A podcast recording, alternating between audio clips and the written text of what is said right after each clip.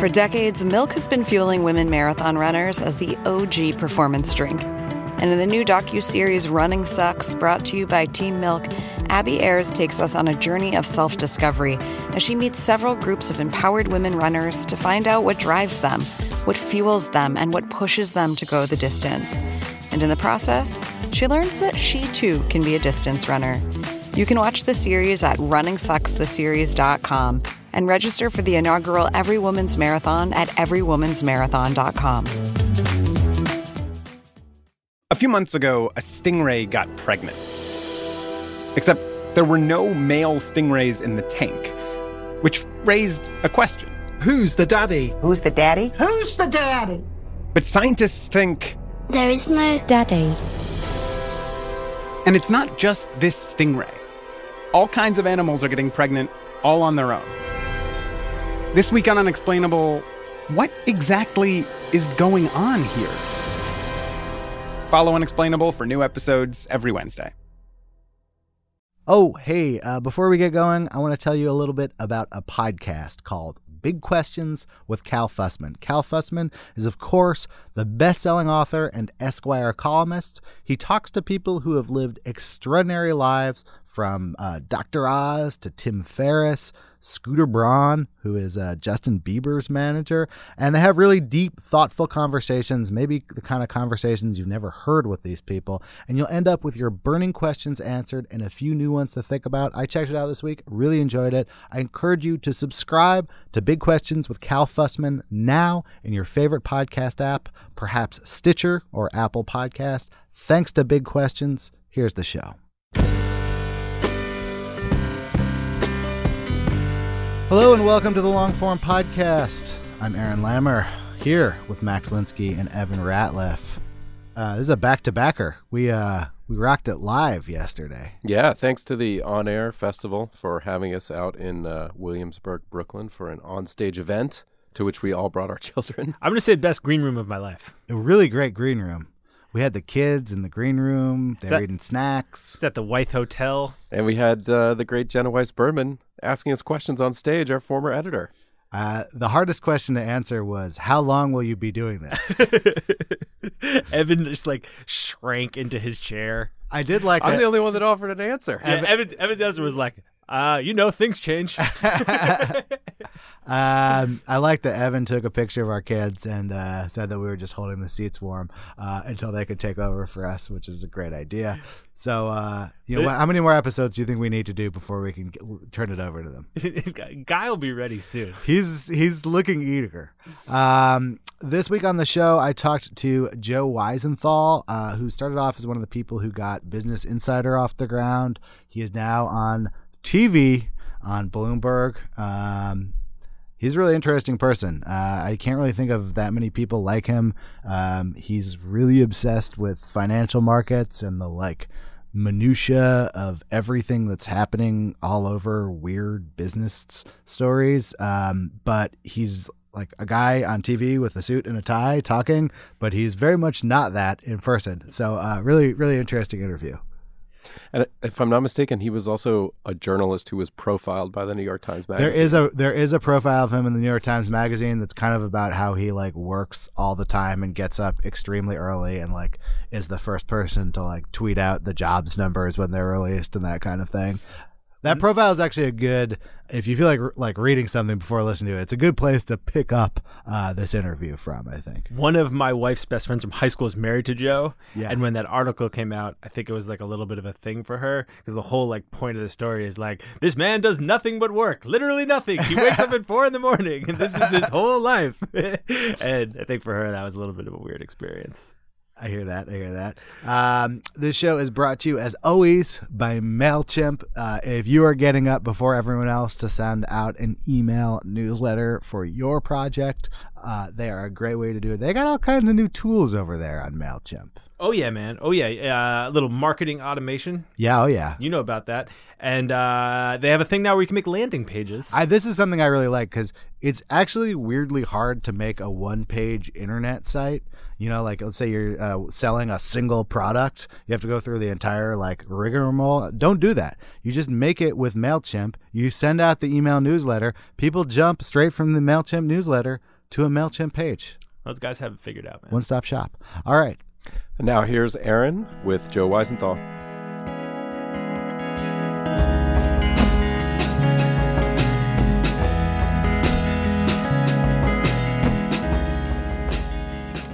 Welcome, Joe Weisenthal. Thank you. You just got off the air, yes? Aren't you? I was like, I feel like I was watching you live on TV while I was prepping for the show, which was like one cup of coffee ago. That's exactly correct. I was uh, on TV on uh, Bloomberg TV till 5 p.m. and then I immediately got in the subway and came right here to talk with you. I want to talk about how you ended up talking Sure. about the markets on TV because I think it's a fairly unusual path there. Yeah. But uh, starting in the present, like, what do you do every day on TV? So a big portion of my job, I co-host a TV show on Bloomberg TV. It's the the daily market close show. It's called What'd You Miss. Yes. I have uh, two hosts, Scarlett Fu and Julia Chatterley, and for 90 minutes we talk about the key markets and economic stories of the day, plus big picture stuff that may not necessarily be on the news that day. So we might have academic economists on talking about their work on forecasting inflation or uh, asset valuation techniques or just other things. We had an interesting conversation the other day about. Um, the Alaska General Fund, which is a sort of quasi universal basic income. And so we like to mix in daily market moves, and I'm obsessed with to the minute moves. I love watching bonds tick and stocks tick and currencies and all that stuff. And I watch it minute by minute on my uh, terminal, on my Bloomberg terminal. But I also like having a big picture conversation that steps away from the news from time to time and just sort of, you know, lets you play with ideas. So I, I should disclose that we've known each other for a period of Yeah. years, and I remember when I very first met you. My co-host on the show, Max Linsky, was like, "That's Joe. He he posts on the internet a lot, like 15 plus times every day." And so, So he was underestimated. under yes, it was a low estimate. I was like, "Wow, that's a lot." I mean, Yeah, it's a maniac. I consider myself a technologically uh, efficient person, but I've never posted more than once on the internet during a day. I always get scared like by the different ways like I get introduced. 'Cause- so for a long time, and I still do, I get up very early. yes, And I would like meet like friends of my wife, and they're like, "Oh, you get up really early. Oh, Like you're the- that's the you're the girl- You're, you're the one who gets guy." up at 4 a.m. every day." It's Yes. like, I do, in addition to a bunch of other stuff. So Yeah. it's like in this case, I was introduced as the person who tweets a lot or whatever it was. So, and now it's the and sometimes it's the person who gets up early. But that's all right. Yeah, I, even at the time, actually, I'll say being a person who got up early and posted a lot on the internet was kind of contrarian. So, like, I knew people who were employed in the nascent online media world, but everyone was kind of like, oh, you know, the speed, it's going so fast. Everyone just wants to get their quick take out. Yeah. And you were like the person who was like getting all those quick takes out and f- uh, I- fueling the fire. I I was the one that ruined media by Yes, sort of this single-handedly. obsessive drive with speed and crazy amounts of posting and not uh, not spell checking and everything like that. But it actually, I've always I don't know why I like it. It's Yeah. fun, but it really also I think has uh, worked out well for me because it dovetails very well with how markets move. And really, things do move five minutes later, and stories break, and a stock that was up at 9:35 maybe down at 9:40. And if you're in the market, if you're a trader, you're watching all those moves. So my sort of obsession with being online all the time and tweeting and writing blog posts whatever actually worked out very well for covering markets. it's not really strange that something like financial reporting is something that drives the speed of media. The reason why Yeah. people printed newspapers Yeah. and put them on ships to other continents is everyone was trying to get financial information a beat faster than everyone else, and that that's a really common theme. But for you to end up a person wearing a suit talking about business Yeah. on TV, what was the first time you were like, I should create some reporting or media about the world of Wall Street or finance? I'll start off by saying it's weird every day still putting on a suit. Yeah. Every day I put on a tie and it never feels normal. I always kind of laugh like this is ridiculous. And if anyone sees old pictures of me on the internet when I had a beard and really long hair and was wearing some Western shirt, Yeah. it's still weird to me. Like that's who I am. You know, I was. I used to live in Austin, Texas, and Yeah. so people from Austin, Texas, I think there's a stereotype about how they look like slackers and how they dress and all that Yeah. stuff. And I sort of I fit that stereotype for a while, I'd say What brought you to Austin in the first place? it was really simple. I hated cold weather and I went down there for college. And I had heard cool things and I like country music. It was just I was like I just want to go there. And I didn't have any idea like what I wanted to do. I never thought I would get into journalism or anything like that. When I was in high school, uh, my final years of high school were the peak years of the uh, dot com bubble. And that was just really cool. Like everyone was into the markets in those days. It was just a national phenomenon. Everyone seemed to be getting rich.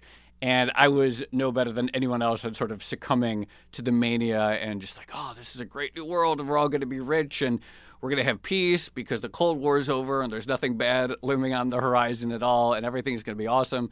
I got really into stock market. One of my best friends in high school, his dad had a uh, small portfolio management company. Uh, did a little sort of like, I guess you'd call it intern work for them.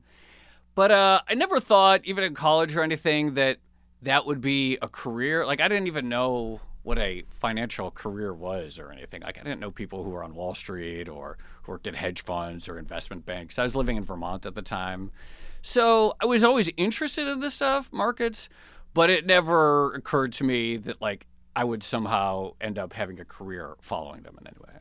What was the first step towards that career? It was a, between I graduated college in 2002, and I really didn't start writing about finance not until 2008, really. So I had like you know a bunch of just random stuff.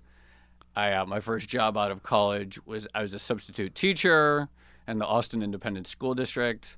I made sandwiches at a uh, food co-op in Austin. It was like a hippie food co-op, so I made like barbecue tofu and hummus sandwiches and stuff. and so that was like my first like job. But eventually, like I was there for like a year and a half out of college, and I started getting a little bored. Yeah. It's hot. Texas is really hot. I was sort of down, and it just so happened that friend from uh, high school that I met, who I worked for, he was actually opening up a little office in New York to do research, and I kind of begged him for a job. Yeah. I wanted to get out of Austin, and this just seemed like a chance to do a fresh start. And he sort of, after cajoling him and browbeating, he hired me. So I moved to uh, New York in 2004. Yeah. For some reason, I thought you came to New York to do like musical theater or something. So, oh yeah, so that's the other. Because I remember Yeah, once yeah. I was insulting musical theater, and then I was like, "Oh, whoa, wait! I think Joe's into musical." Oh, I theater." wasn't. I wasn't. I'm sure I wasn't offended because most musicals are terrible. So that's the other aspect. So my first dream Yeah. was uh, me and my good friend Reese from Austin. We wrote a couple of musicals together. I wrote the music. He wrote the book. We actually produced them on our own. We entered them into festivals. It was really fun. And I was uh, I was working at Wheatsville, the food co-op, and we, we had applied for the New York Fringe Fest. So we Yeah. had this idea that we were going to get our musical into this Fringe Alternative Theater Festival Yes. in New York. And then we're going to, it'll be a hit Yeah. and then we're going to get off Broadway, and then we'll start our careers in musical theater. And we've put together what I thought was a great application. All those press photos, we recorded a really nice version of the soundtrack, all this stuff. And it was like longer and longer, and we didn't hear back. And I was like, well, it had never occurred to me we would get rejected. I was just certain that we would get in. And then finally, you know, I was working at the co op. I sent, I think it was Reese, I gave him the key to my mailbox. I said, oh, go check it. And he came back with the envelope. And I was like, this is it. This is the, This is the first scene of the is it. movie. And we open up the envelope, and it's like one of those like, classic rejection letters. It's three sentences. And I could go back to that moment, and I was probably one of the most crestfallen moments of my life. And I remember I was behind the deli, and I said to my colleagues, I was like, I need a minute. Yeah. And I like went back to like the sort of private area, and I sat on like a big bucket of pickles, and I I don't know if I like cried, I might have, but at least I like put my head down, and I was like really depressed, and I sat there for like two minutes.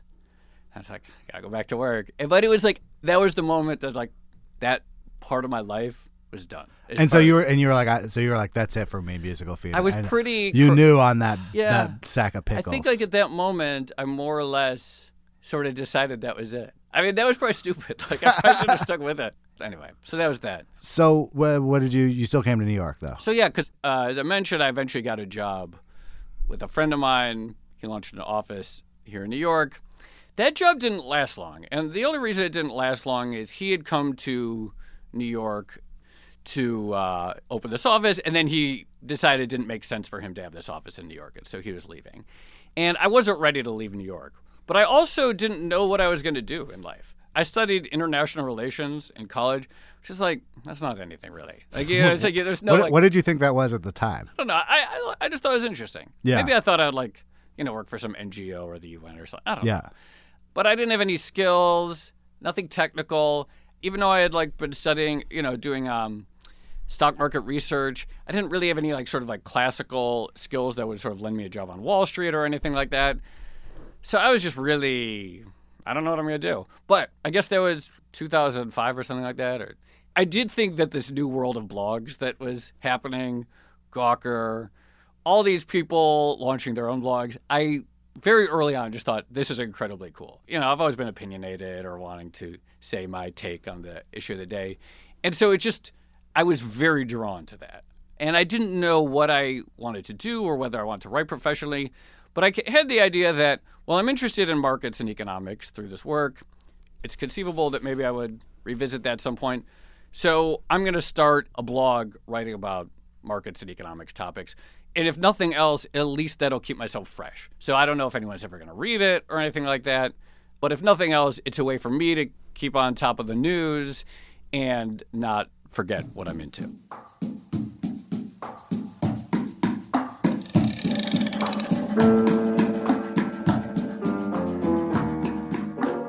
Hey, I'm going to pause things here briefly for a word from our sponsor, Credible.com.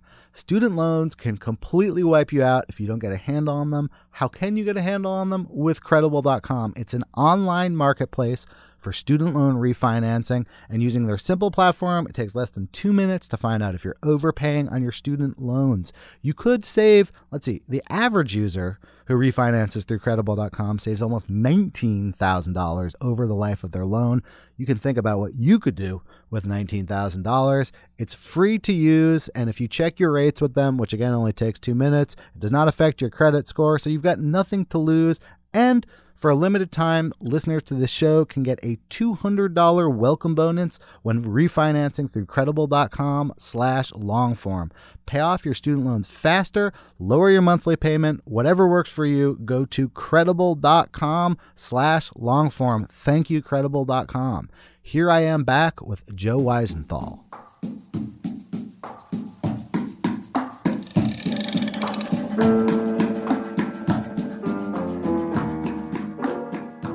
That first series of pieces you do on your Yeah. own blog, like I feel like everyone kind of can imagine themselves being a commentator, and then Yeah. you like hand them the mic, and they're like, "Whoa, I, I, I'm not sure if my opinions really, you know, like what was it like actually putting your ideas on the internet?" I don't know, but like, I would dread going back and looking at those early posts. Yeah. I mean, I have a hard time. Is this like a blog spot kind of situation? We used TypePad. Okay, TypePad. And it was a friend of mine. We actually it was a co-authored. Yeah. And that blog was called thestalwart.com. That's my current Twitter handle, the Yes. stalwart, because I made that Twitter handle before it ever occurred to me that Twitter would be like a professional thing. So, Yeah. like- but uh, I, I really would not wish myself. Uh, you just you just to look you probably just. SEO'd it by mentioning it. Right. I have to go look now. uh, but we just like, you know, an interesting comment we heard on a company transcript of a conference call Yeah. You know, that back then people still used to link to other stuff on the internet. Or so a link to something cool that we saw on a tech blog. Yeah. And just whatever it was. And slowly, you know, you start to like build up a little readership. Maybe if you link to someone, then that person would notice it. Remember blog rolls, where Oh, people yeah. would have like their list of uh, blogs that they read, and then you say, "Hey, I'll add you to my blog roll if you add me to yours," and you just sort of like slowly build it up. And that was really fun. I wasn't making any money, of course, but that's all right. I, you know, so my then girlfriend or fiance, now wife, she had moved to New York around that time, and she had like some odd jobs, so she was kind of keeping things together. She's kind of floating you. Yeah, it was pretty key support in a key time in my life. Otherwise, I don't know what would happen. So when you bite off a chunk like uh, what's happening in the markets Yeah. today, like that's a broad swath of the world. And I think I first probably came across the stuff you were doing at Business Insider, which is I guess maybe a couple years after that. so that? I, I, uh, that was in, I joined that in 2008. when you're like looking at such a broad swath, like no one gets hired by the Wall Street Journal to cover the Right. entire world of finance. Yeah. You know, That was the fun thing about blogging at a site, Business Insider. We had like five people in the early days. Yeah. We literally, all of us covered everything. were you like RSS junkies? Like, how did you approach the task of covering everything that was happening? This is a great question. So, I mean, kind of all of the above. So, I'm sure I probably at the time had RSS feeds of a hundred different sites and blogs that Yeah. I was reading. Primarily, I would just subscribe to lots of things in RSS and then abandon that RSS reader after like over bloating oh, it. Oh, So rather than cleaning up your Bloglines or whatever, just just, move- find it, launch a new one. it's just like else. like don't clean up the campsite, just like burn Yeah. it and then go to another campsite. I think I, I'm pretty sure that's exactly how Yeah. I did. Because once you, you know, it's super painful to unsubscribe to something. Yeah. Just go to the new thing. But it was really all of the above. Read 100 blogs. We have Bloomberg and CNBC on TV. The other thing, and this was pretty important to me from a sort of career perspective, I started reading tons and tons of um, sell side research. So the Wall Street banks like Goldman, Morgan Stanley, JP Morgan, and so on, they're always pumping out research every day on various economic and market topics for their clients who are traders at hedge funds and stuff like that. And so I started like trying to it was a little bit hard to get on those lists because they don't want to just send it out to anyone. yeah. But eventually, you like find sources, maybe at a hedge fund, who will forward you when they get interesting material. And I started consuming a lot of those research notes, and they were really important to me for two reasons. One is that um, it just helped me get a feel for what the storylines were. You know, it wasn't that hard to figure out the storylines in 2008. The economy was collapsing, but you start to pick up these threads that uh, everybody is talking about, and so you know, people start focusing on something that the Bank of Japan is doing, or a a new tool that the European Central Bank has added to its monetary policy arsenal, and that gives you an idea of like, okay, I want to focus on this. But the other reason that I felt I gained a tremendous advantage, insight from starting to consume this in high quantities, is I started to learn to read the materials that was obviously targeted towards traders.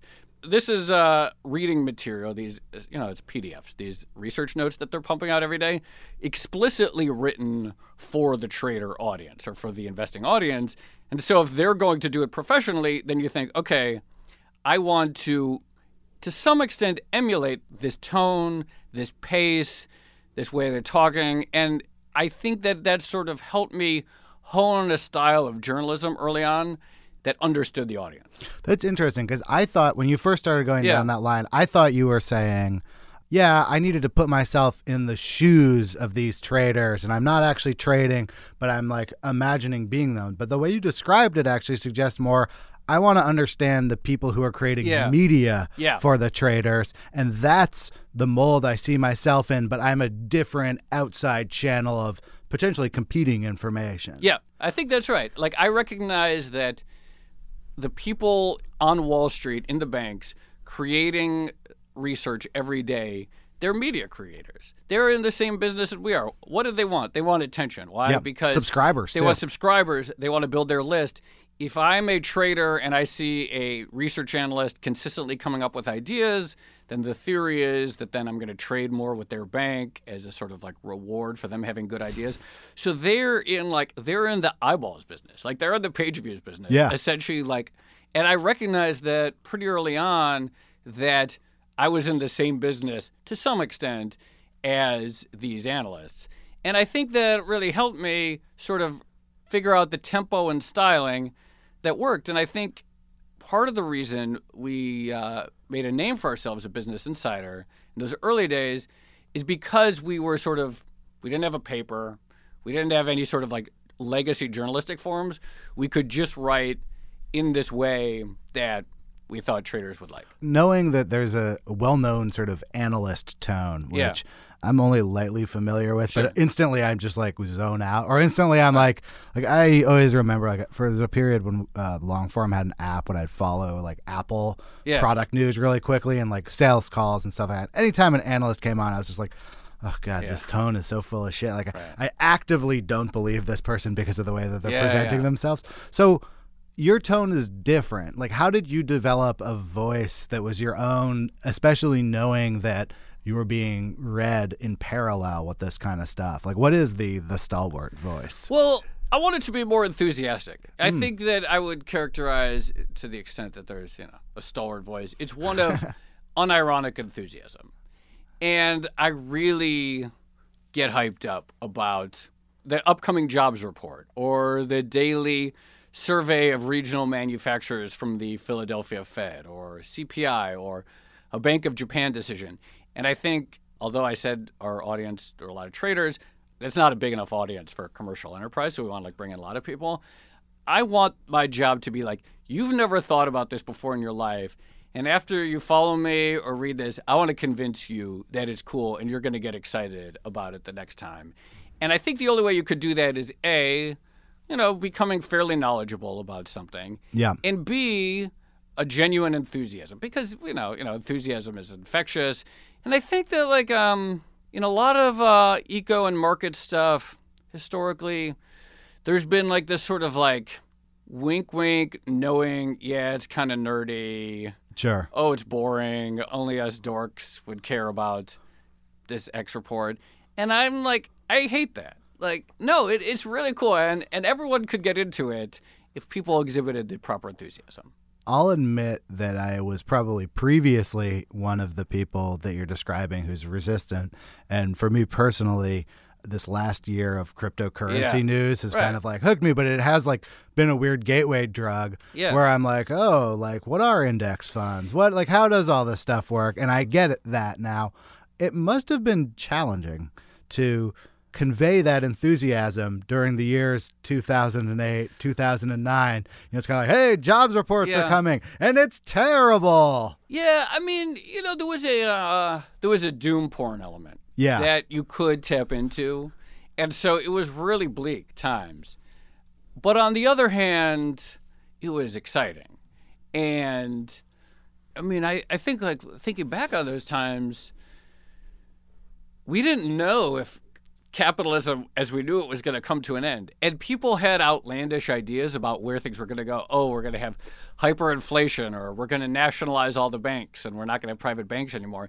And the interesting thing about those times is like things that seem really crazy to say now or in retrospect, everything seemed weirdly plausible Yeah. in that time.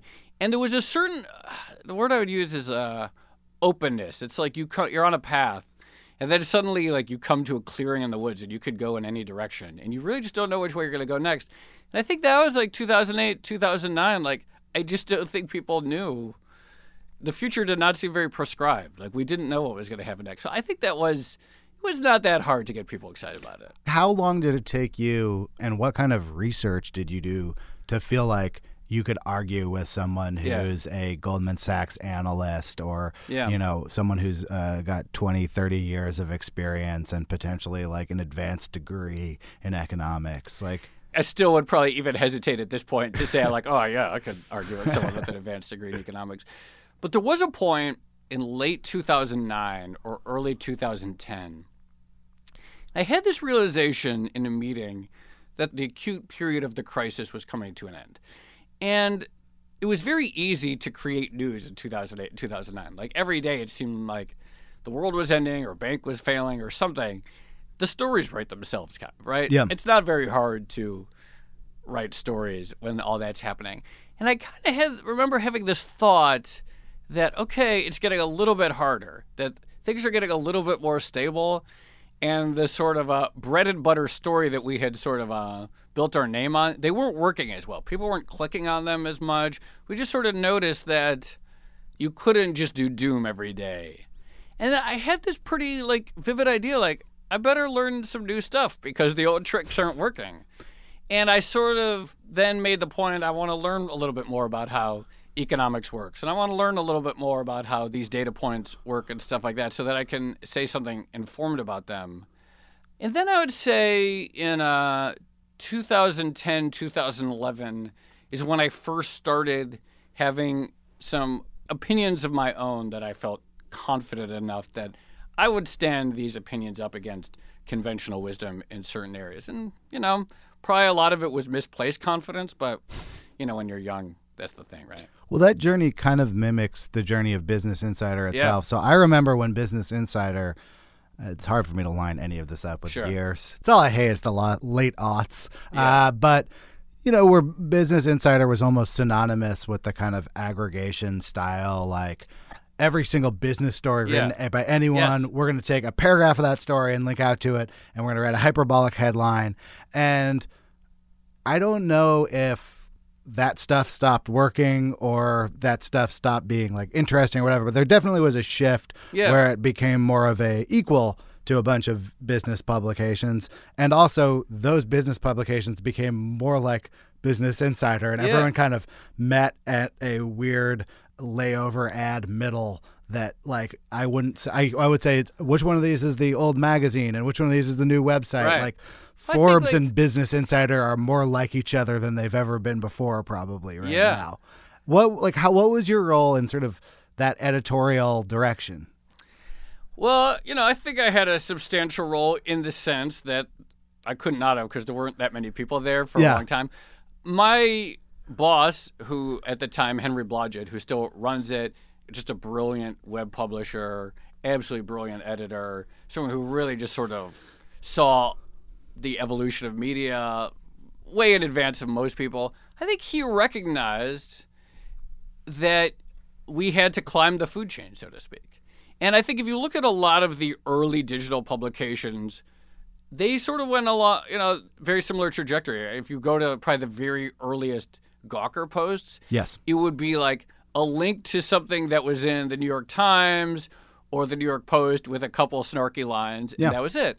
And then at some point, they're like, okay, well, this is working, but we want actually people to come here and we want people to be linking to our stories. And the only way to do that is to then create the original reported material, really sharp analytical work, whatever it is, that instead of you just becoming this sort of uh, gateway to other stuff, you're the destination. And I think that uh, also that in total, whether it's uh, Business Insider or Gizmodo or any Yeah, of these yeah. things, they suggested this publishing universe in which to be a business or finance reader, you couldn't simply read one publication. Yeah. You had to get someone to organize all of the publications and ideally run them through a filter so that you could kind of see them each in the same light. Uh, it's a complicated path for the reader and not one that I was totally aware of when it was happening.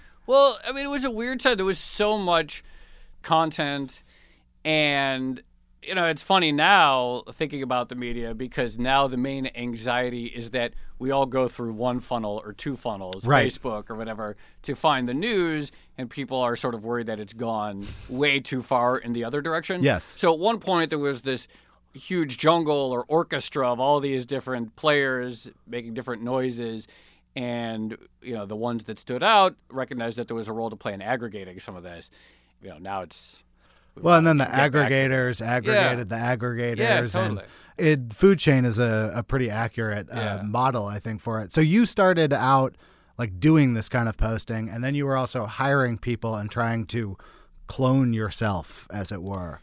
Yeah, uh, I would say that's right. And that was like pretty hit or miss for a while for a couple reasons. And I would say the main one is that none of us at the time really had any management experience or editorial experience or anything. Yeah. And it's just like it's uh, managing and editing. A, those are two different things, and some people are good at one, n- not the other. Both of those things, though, are like are skills like anyone else that if you're a beginner at, you're probably going to be very bad at. Yeah.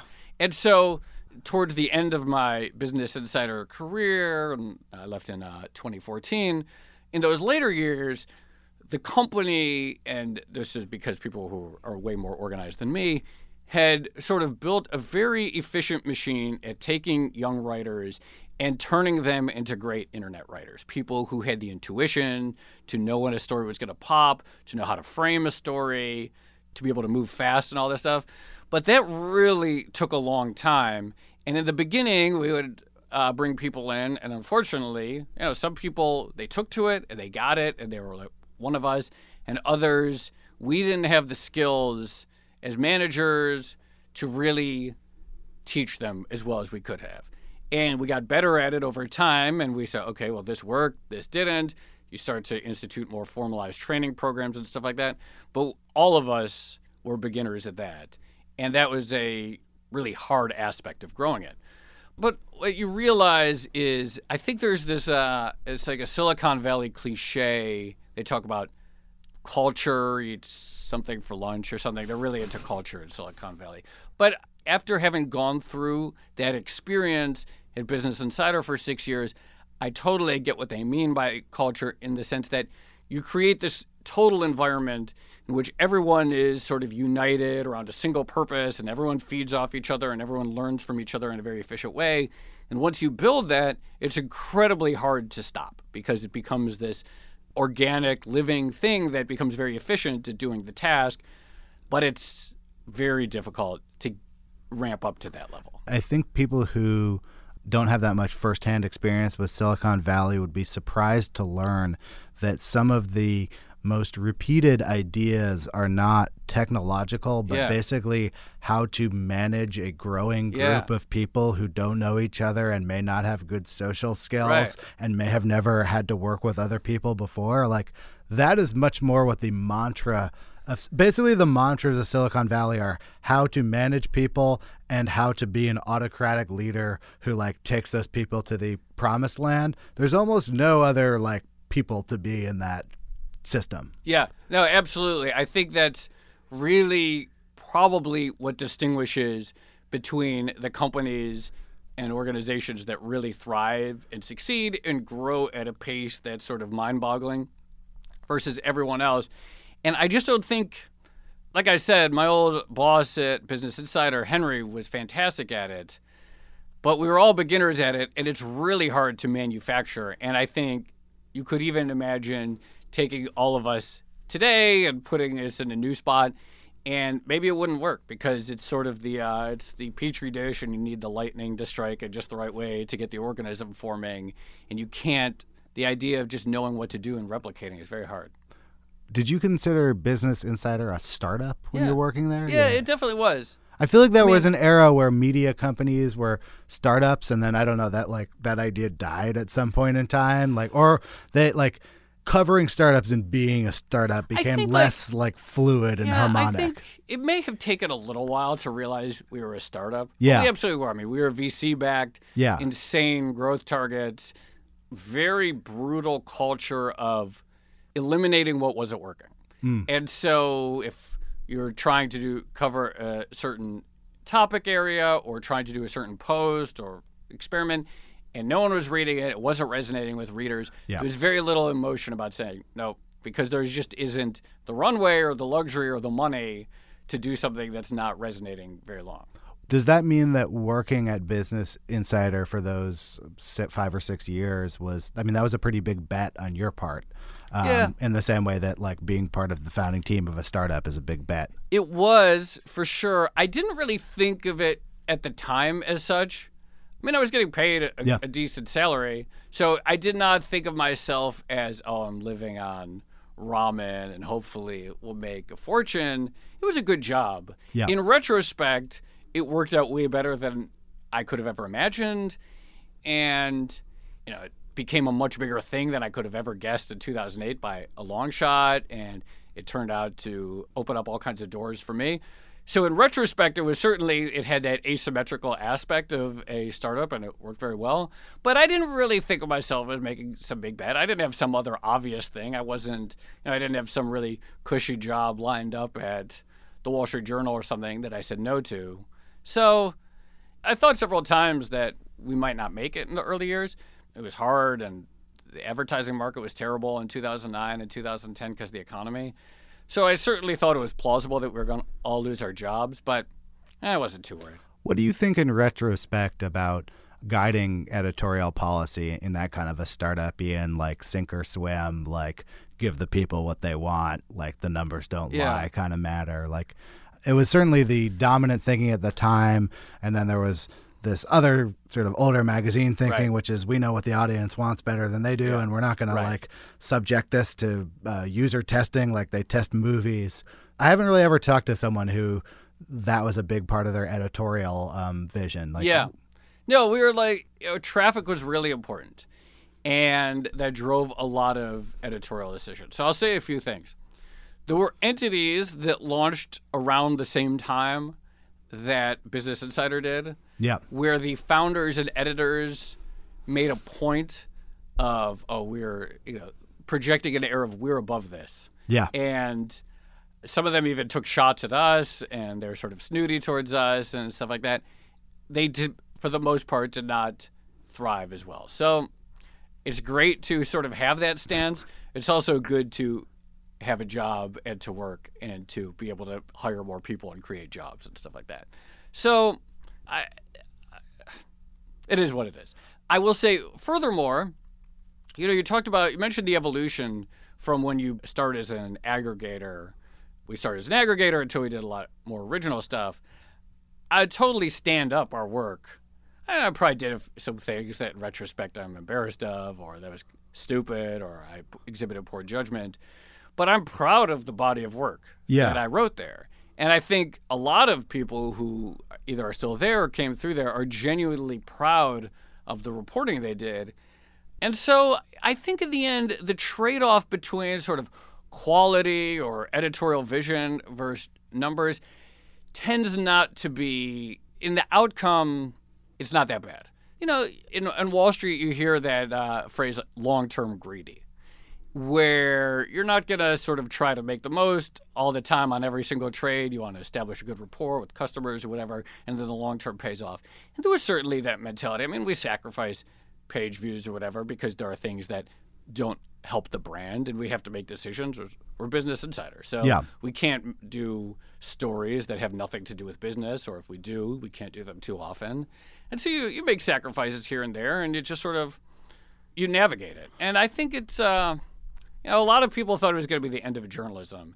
That digital outlets driven Turned out traffic, something else was the end of yeah, journalism. and that- that, like that this traffic-driven mindset was going to destroy all this media. But Yep. you look at like all these publications that were pretty stat obsessed. They've all done great stuff. Gawker did fantastic stuff in the end. They had a culture that was very traffic-driven.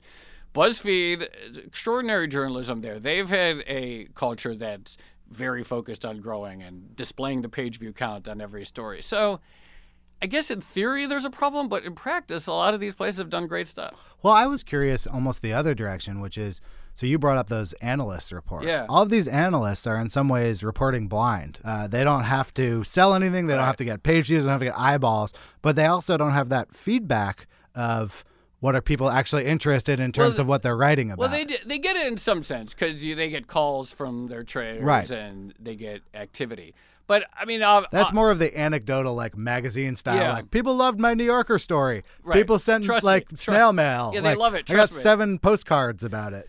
But I I think what you're getting at is totally right in the sense that if you use that instant data feedback smartly, you'll do better stuff. Like Yeah. you could use that to do great stuff. So it's not like, oh, we're just going to go for traffic. It'll be cheap, but we need the traffic. It's like if you really look at what's resonating, you could say, if I really dig in here, there's an audience for this, and then I can hammer away at it. And so you could use it to really improve the core journalism. Well, and I think about it also in terms of like the present day. Um, cryptocurrency is a great example of who's who's driving the ship here. Really, are the topics that make great narratives and that make people want to click, like cryptocurrencies, in some ways becoming bigger business stories because they have a virality in their narrative, which eventually is a feedback loop that drives the market. Like, Yeah, I think crypto. I think is really exactly as you describe, and it's funny. It, it reminds me of sort of 2008, 2009. You know, I use that metaphor of the clearing in the woods. Yeah. nobody knows what the heck any of this is. Yeah. even the smartest people in the space. They're just guessing. I mean, there's no one who's there's no crypto expert in the world. Maybe on the technical side, like people who you know, developers for like blockchain stuff. But there's nothing that's provably wrong in crypto. Yeah. Is how I think about it. You know, some people say smarter stuff than other people, but it's so wide open. And it's interesting too. You mentioned earlier that through crypto you had gotten you're getting more excited about the markets than you had been in the past and want to learn more. And it's interesting watching on social media people getting into economics via crypto because I see a lot of stuff, and I'm just gonna say it's like total nonsense. It's like if you got into Zen meditation through Teenage Mutant Ninja yeah, Turtles. yeah. It's like I see a lot of stuff that's a total nonsense, like people forming like fresh ideas about how economics works. Yeah. But not only that, it's very much the nonsense that I remember reading in like 2009 when people got really into gold and hated the Federal Reserve and all this stuff. And then people formed all these ideas, and it's like we're seeing another round of this. People getting these really bizarre ideas about how fiat currency and the Federal Reserve work, which is fine. It's, everyone has to go through the process. Some will stick with that forever. But it's like crypto is like um, revived all these stories that had laid dormant for a while. What's it like as someone who really rode this new medium, blogging, Yeah. and developed like techniques and patterns around it? Like, I haven't even really asked you about the like getting up early in the morning and Sure. posting a bunch. Uh, you can. There's lots about that online. If you're curious Yeah, about yeah. Uh, the sleep habits or Yeah. the uh, posting habits of my guest, there's a New York Times Magazine uh, profile which covers much of that. But so you rode this wave, Yeah. and then you jumped off it. Now Yeah. you're on TV, and particularly you're on kind of a TV web Yeah. station that plays on the website. It's like a totally different format. You can't use any of your old Right. tricks. Right. Like, what is it like trying to reinvent that kind of newness in presentation, format, tone? it's been an uh, amazing experience. I mean, I never thought that I wanted to do TV. If you had asked me four or five years ago about financial TV, I'd be like, ah, you know, it's Yeah. kind of just how I used to consume media when I was in high school. Yeah. And I didn't think it was the wave of the future. And I was a hardcore digital partisan. I was like, no, this is the future. But you know, I'll just sort of tell you like how I ended up going to Bloomberg and doing TV. So um, it was like 2014. I had been at BI uh, almost six years, and I was like starting to feel a little bit tired. You know, getting up early. I had some moments. BI was getting very big and established, where I would like see someone in the elevator, and I'm like, "Oh, did you just start?" And they'd be like, oh, "I've been here nine months." And I'm like, "Damn!" Like I'm really like losing track. I'm a of. terrible manager. Yeah, exactly. I started like, oh, that makes me feel really bad. But I was still enjoying it. yeah. And then uh, Bloomberg came along, and uh, Josh Tyrangiel, who's now at Vice, he was at Bloomberg, and he came to me and he pitched me on this job, which would be sort of half doing digital stuff and co-hosting a TV show. And I, it, it was a very difficult decision to go because I love BI and I still do. But I started thinking, I was like, if I don't say yes to this, then I can never say yes to anything again because when else am I going to get a chance in life to co-host a TV show? Like even if it's terrible and I'm terrible at it and it's canceled after 3 months and everyone thinks it's awful, like for the rest of my life, I'll be able to say I co-hosted a cable TV show. And so I was like, you know what? I just like I have to say yes to this. So I went and I love it. I mean, co-hosting a 90 minute we, the show started off at 30 minutes, but now it's 90 minutes. It's basically like 90 It's a pretty big jump. yeah, it sort of expanded over time. It then went to an hour, and you know, schedule changes and stuff like that. But um, to me, the greatest thing in life, whether it's professionally or just in socializing, friends, relationships, whatever, is just someone like a great conversation, right? Yeah. Like it's just like it's just the best. If you have a really good conversation with someone, it's the best. And I tell this people all the time who like want to start podcasts, and they'll they'll be like, "Oh, we're gonna have like all this found sound." I'm just like, most people just Yeah. want to like um, hear a great conversation. conversation. Like Yeah. most people's a format they're familiar with is two people expressing themselves in a concert with some rhythm Yeah, and it's other. like all the best things in life, like great memories. So many of them are just like you just talk to someone for Yeah. hours, right? And so on a daily TV show, of course, you know, you can't we don't talk to guests for an hour at a time, but every single day, without fail, yeah, there are people on the show that I'm really excited to talk about and to talk about one of my favorite subjects, markets and economics, every single day. And so it's, you're on set and there's a camera there. there's a little bit of acting involved because you have to sort of learn a few mechanics of how to talk to the camera and stuff like that. And sometimes you have to read headlines. But every day you get to at least have a couple really interesting conversations. That's just great. It's awesome. So, okay, the show's five days a week? Yeah. All right, so that means you were on air for seven and a half hours a week? Yeah, yeah. Okay, so just like by the laws of probability, like are you hitting points where you're like, I have no idea what this person's talking about? I feel un- like I'm underprepared Well, for a good news- podcast I do every three weeks. So the good news is I have two fantastic co-hosts. Yeah. and we certainly can lean on each other for preparation in the sense like someone will be like you know what we're talking about oil you're the one who knows oil really well Yeah. i might ask a question but i'm going to lean on you Yeah. or whatever it is, or maybe it's something I'll be really interested in, maybe uh, some sort of academic thing on wage growth. You know, we'll all participate, but I'll make sure that I've read the paper. So there's no way to avoid the possibility that you're going to have a different level of preparation for different guests, but you sort of get a feel for how to participate in any conversation. And you know, like if you like, as soon as you hear someone talk, you, you can start to get in the habit of hearing the next question. Something they said, you're like, oh, you said that about drilling in Texas and why it's on the rise. Can you explain why uh, oil drilling in Texas is on the rise? And so you like pick up some skills and habits, and then also between the three hosts, rarely is there a problem with preparation. Are you thinking about like what's I basically have just tricked you into coming to this podcast to talk to me about cryptocurrency, but I'm hosting a podcast right now about cryptocurrency. Yeah, yeah. And I think a lot about how much does the person listening to the show know? Yeah. Like, how do I make sure that me, the guest, and the person listening to this are all enough on the same page that this isn't a disaster? And you're covering a way uh, broader swath of financial topics. How, how do you engage with knowing where your audience is at? I think a good host for these types of things has an intuition about when a conversation has reached a juncture in which the casual listener is about to get confused. Yes. you know what I'm saying? And so you might say like you're talking to a guest about Bitcoin or whatever, and then your guest says something like, "Well, you know, and ever since uh, they soft fork SegWit into Bitcoin," and you're like, for the listeners Yes. who don't understand, and then you like sort of like maybe you do the explication, or you have them do it, or explain what a soft fork, is, whatever it is.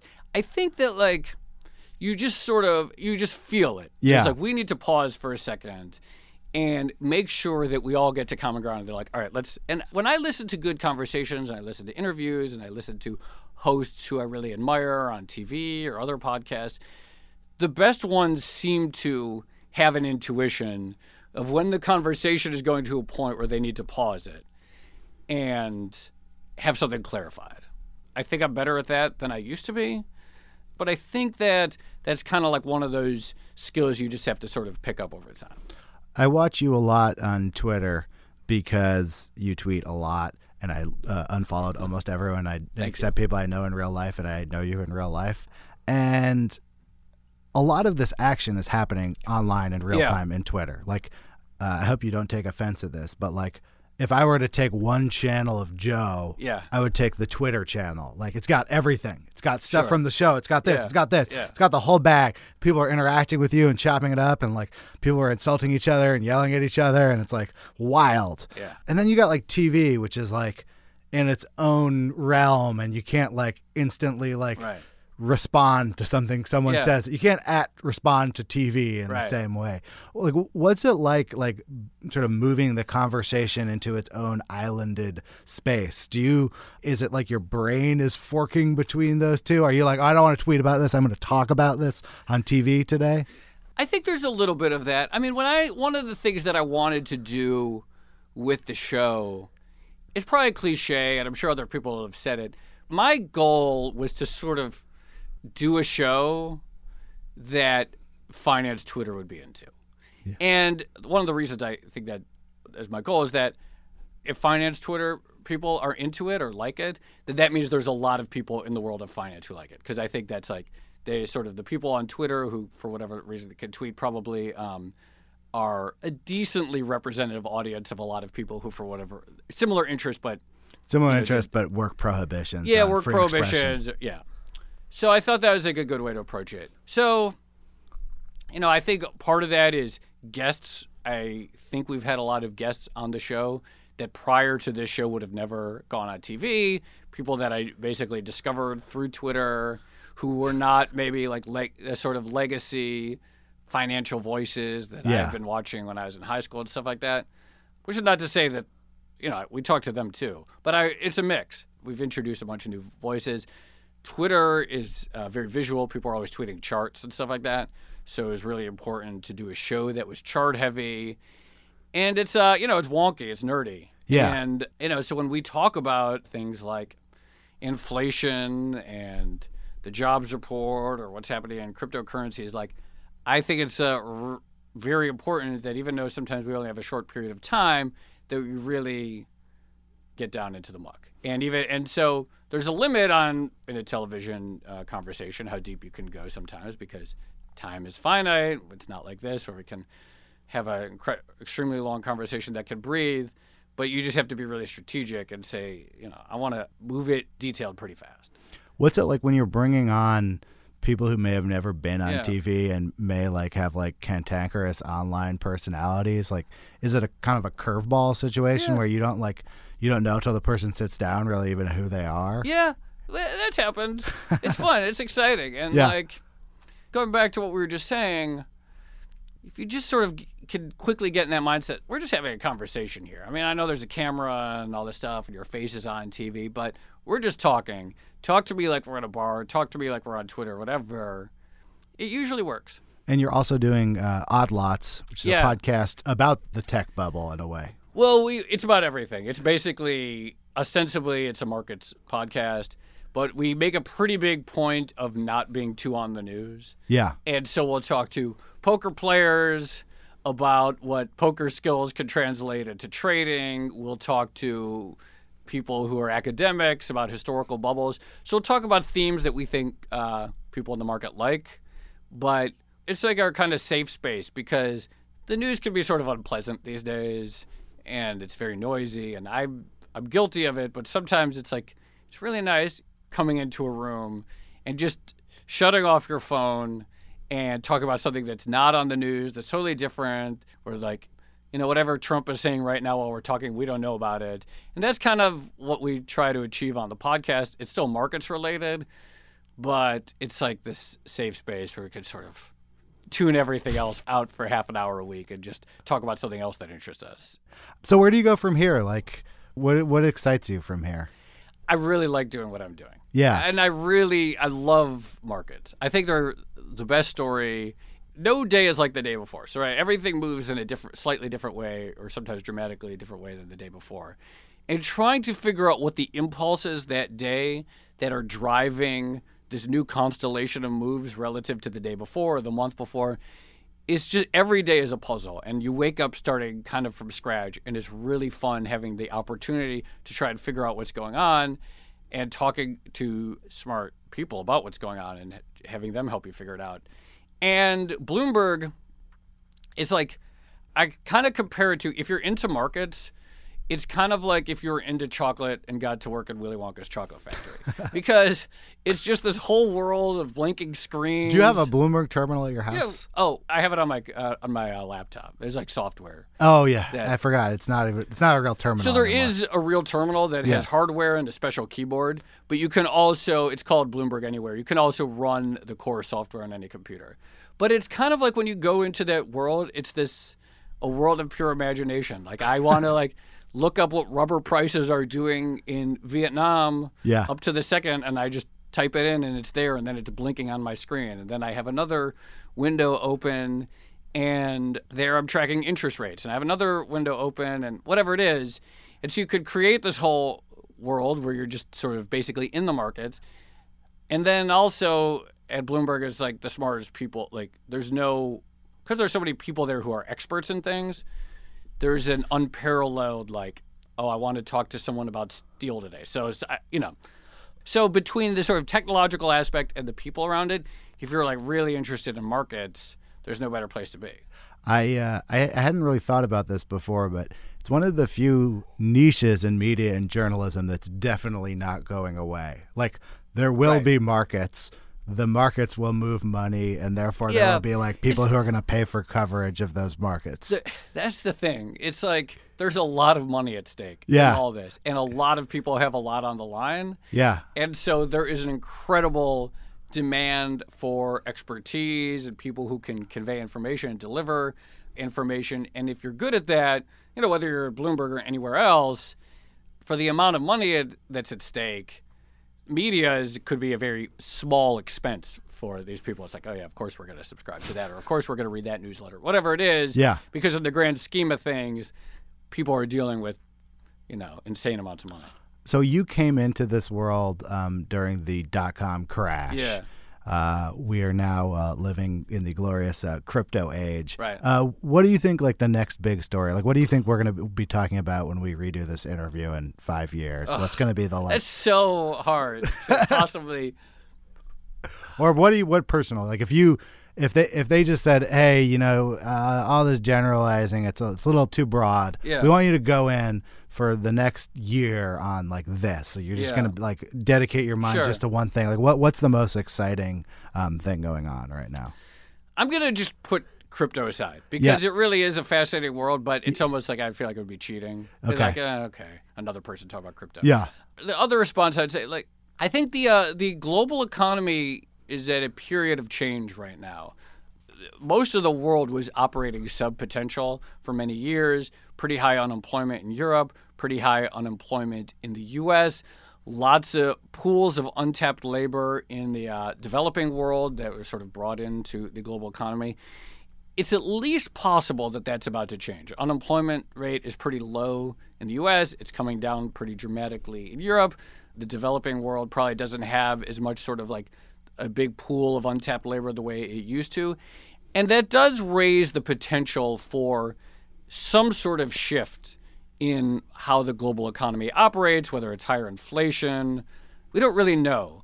But it's at least possible that we're seeing some sort of turning point because of this that will cause very interesting and unexpected ripples from a sort of markets and political perspective. And I'm very excited to be following that over the next few years. Well, thank you very much for uh, coming on the show. Thank you. I had a blast.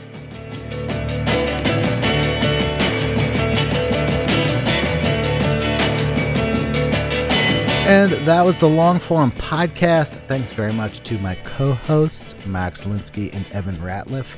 Thanks to our editor, Janelle Pfeiffer, our intern, Angela Velez, our incredible sponsor, MailChimp. Uh, you can always get in touch with us if you'd like to, whether it's to ask a question, make a comment, or perhaps even sponsor this show uh, by sending an email to editors at longform.org. We really appreciate everything we hear from the people listening to the show. I'll see you next week.